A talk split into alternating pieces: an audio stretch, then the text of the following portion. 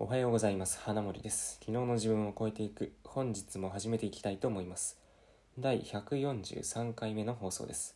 この放送は昨日の自分よりも少しでも成長した自分になるということをコンセプトに、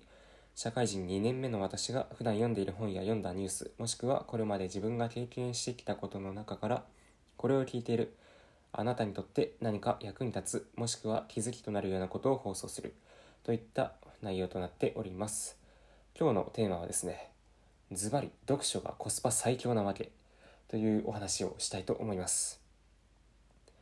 まあ、僕はですね、毎日本を読んでいるわけなんですが、えー、この読書がですね、やはり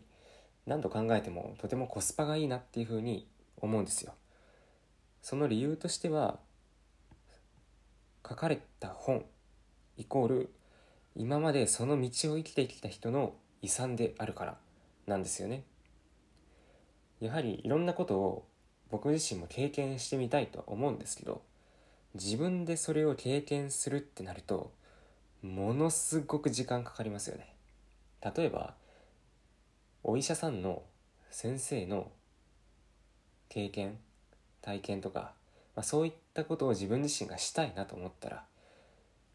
もう中学高校と受験勉強に勤しんで、で大学も医学部受かって、かつそこで授業を受けて、で研修医をして、でようやく医者になって、ようやくそこからその医者という経験ができるわけじゃないですか。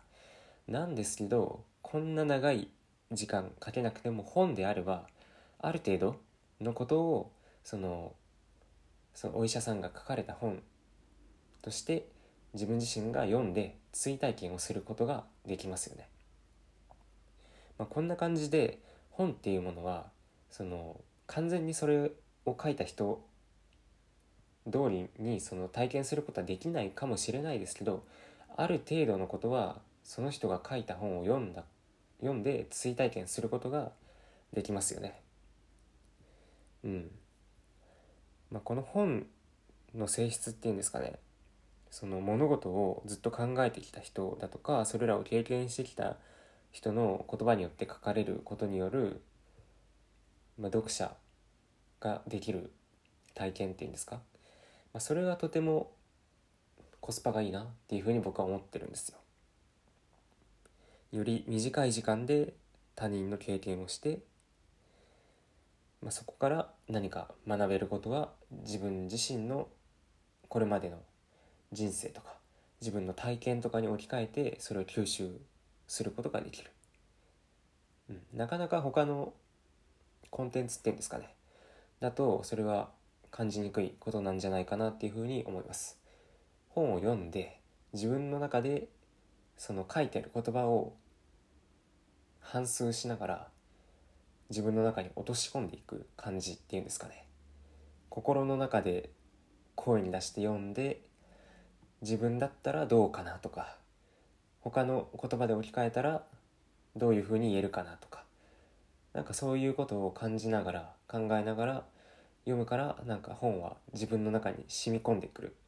感じがしますよね。うん。なので、まあこれは何度も僕は言ってるんですけど、今本を読む習慣がない方にはぜひ本を読むようにしてもらうと、まあ嬉しいなというか、いいんじゃないかなっていうふうに思っています。たとえ月にね、そのいっさついっかげつかけていっさつ読むとか、まあ、そういう感じにしてもらってもいいですし、いっしゅうかんかけていっさつ読める人はそれでもいいと思います。うん、なのでぜひ本を読むように習慣づけてみてくださいっていう感じですね。はい。で、まあどういう読み方をしたら一番そのお値段的にコスパがいいかっていう話をすると、やはりですね、これは Amazon の Kindle Unlimited、うん、これに勝るコスパの良さは多分ないですね。月額きゅうひゃくきゅうじゅうえんでにひゃくまんさつ以上の本が読めるわけなんですよ。にひゃくまんですよ。きゅうひゃくきゅうじゅうえんでにひゃくまん、うん、そのいっさつ読んだだけで、もしそれがせんえん以上であれば、もうそこで月額きゅうひゃくきゅうじゅうえんはペイできちゃいますよね。だから仮にもうよんさつとか読んだらもう余裕ですね。うん。で、この Kindle Unlimited なんですけど、初回の使用でかつさんじゅうにちかんは無料で読むことができます。なのでさんじゅうにちかんお試しで入ってみて、そのさんじゅうにちめにあやっぱり合わないなっていう風に感じたのであれば、そこで解約をする。そうすることで一切お金がかからずに読むことができます。はい、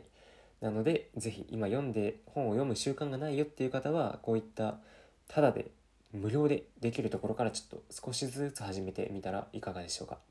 はい、ということで今回はですね、ズバリ読書がコスパ最強なわけということでお話をさせていただきました。僕がこの本がコスパ最強だと思う理由は、本がイコールで今までその道を生きてきた人の遺産であって、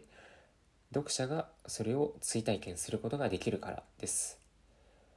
はい、ということで最後まで聞いていただいてありがとうございました。また次回の放送でお会いしましょう。